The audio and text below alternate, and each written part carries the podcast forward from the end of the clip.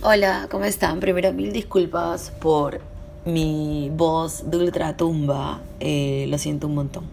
Pero bueno, a, a, un par de días de cumplir años, me, justo me tuve que enfermar. En fin. Bueno, como les había contado en el anterior podcast, estoy en el proceso de constituir mi empresa.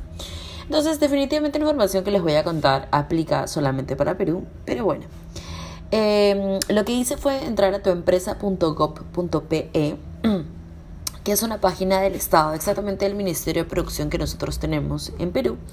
Y ahí en, los, en la misma página van a encontrar súper grande que dice formalízate en cuatro pasos. La parte de formalización en cuatro pasos van a ingresar y ellos van a pedirles como que ciertos pasos específicos. Cuatro en total. Uno es que tengan la reserva, que justo la, la reserva del nombre que van a poner a su empresa, como les había contado, eh, yo ya he ido a la SUNARP para que pueda hacer ese trámite en específico.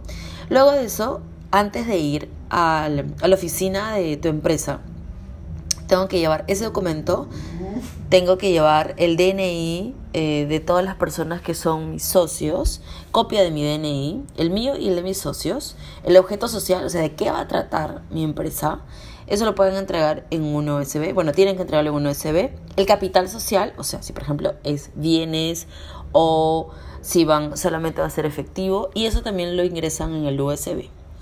En un documento, definitivamente. Y la declaración jurada, que es una declaración donde dice quiénes son, los nombres, los datos, etc. Y ahí lo pueden descargar específicamente en esta página tuempresa.gov.pe. Luego van a llevar todos esos documentos, como dije, en algunos en USB se lo van a entregar al señor que los va a atender. Eh, a mí me atendió uno súper, súper genial. Luego les va a hacer toda una documentación y luego les va a entregar un documento que con eso van a ir al notario para firmar la escritura pública. En verdad son todos los intervinientes, o sea, todos los socios tienen que ir a firmar.